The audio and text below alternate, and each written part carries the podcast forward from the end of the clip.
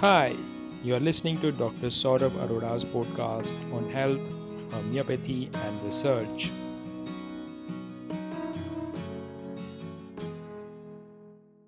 Hi, friends, I am Dr. Saurav Arora, a practicing medical homeopath, and today's podcast is dedicated to a basic podcast on introduction to homeopathy. What exactly homeopathy is?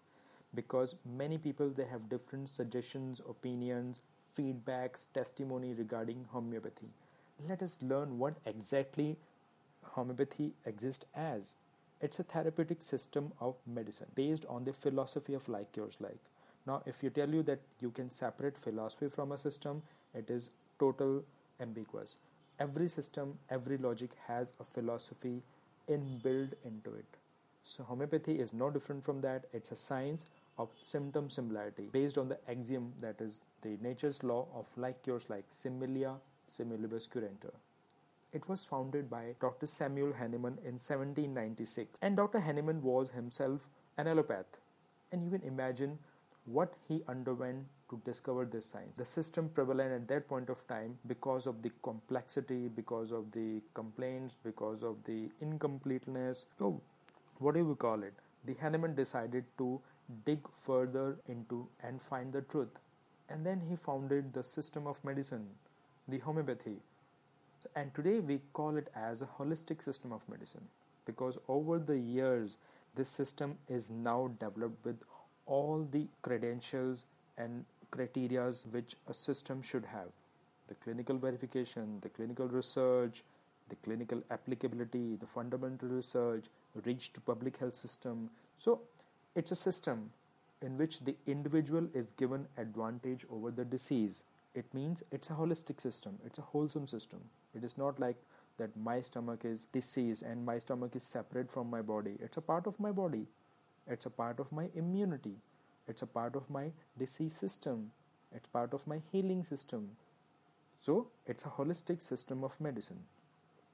And yes, it is the second largest practiced complementary system of medicine over the globe as per World Health Organization report and it surely has gained substantial popularity all over the world due to three major aspects the clinical efficacy, no side effects, and scientific basis. But yes, at the same time, it has gained the skepticism also, which we'll talk later uh, in some other podcast about the skepticism, why it is there in homeopathy more than other system of medicine. It is officially recognized and integrated in healthcare system of many countries. It is practiced in over 80 countries. It has legal recognition as an individual system of medicine in more than 42 countries. And it is recognized as a part of complementary and alternative medicine in 28 countries. And if I talk of India alone, India has close to 350,000 registered homeopathic practitioners. So you can imagine the worth of homeopathy across the globe. And then people usually ask, okay, what homeopathy is a science, it, it's a symptom similarity science, it's a mode of practice. What are the sources of medicines? The homeopathic medicines are prepared from natural substances like plants, minerals, animals, and also from various other sources such as chemicals or radiations, etc and these are prepared by a special technique that is called potentization or the serial dilution with agitation you can say in which the original substance is diluted and energized in a stepwise manner. So the people they say that these are diluted medicine. They are giving you the half of the statement. They are diluted and energized. The homeopathic practice takes into account the holistic approach towards a diseased individual. How does homeopathy act the homeopathic practice takes into account the holistic approach towards the diseased individual. Now let me when i talk diseased individual it is not the disease it is not the end result of the pathological changes. It is the diseased individual. It involves the holistic approach. So when your immunity goes low the disease burden goes high and that is why it affects you so there is a holistic approach. The homeopathic remedies they stimulate the body's natural self-healing power to repair and regenerate itself.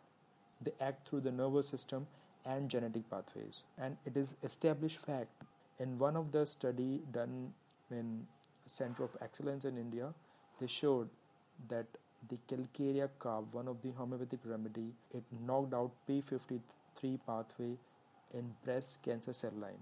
So it is now established fact that these act through nervous system, genetic pathways, and they do contain nanoparticles and silica particles. The next concern which comes from the community, those who have not used homeopathy yet, is it safe to use? It can be easily taken by every age group, be it newborn, babies, women, elderly, and there are various research studies also which indicate that these are safe and non-toxic. There are no side effects. So what does it aim at? Homeopathic treatment aim for important domains First, cure. Second, relief. Third, management. And fourth, palliation. According to the stage and state of the disease, these four domains they play an important role. In many of the cases, a domain can be primary domain. For example, in simple cough cold, they are curable. Dermatitis, they are curable. But cancer, it is not curable. In those cases, you have to give the management only, the palliation only. And many times, the people they have concern that can diabetic or hypertensive or the patient with cardiac complaints can they take homeopathy. Yes it is now established fact that the patients can take homeopathic medicines along with their regular medicines. And since the mode of action of homeopathy is completely different from the conventional medicine there is no harm taking it along with other medicines and there are research studies also which have proven this add-on therapy concept if we divide the scope of homeopathy, it is able to treat and cure various common clinical conditions according to obviously according to the state and stage of the disease like recurrent infections, skin disorders, digestive and respiratory ailments, menstrual and menopausal disorders, chronic fatigue, migraine, stress, anxiety, insomnia, lifestyle disorders. It has a role to play in various subclinical conditions like subclinical hypothyroidism, preclinical diabetes, prehypertension, lifestyle disorders, and yes, it is used to improve quality of life in patients suffering from incurable and terminal illnesses like cancer, Alzheimer, motor neuron disease. Now the question comes many a times it is associated with no relief and side effects and but let me tell you very frankly we need to understand the situation. For example, many a times patients they take over the counter OTC medicines without consulting a registered practitioner. And they keep on taking those medicines those mother tinctures those crude form for years without supervision. And it is very logical that they may have some effects.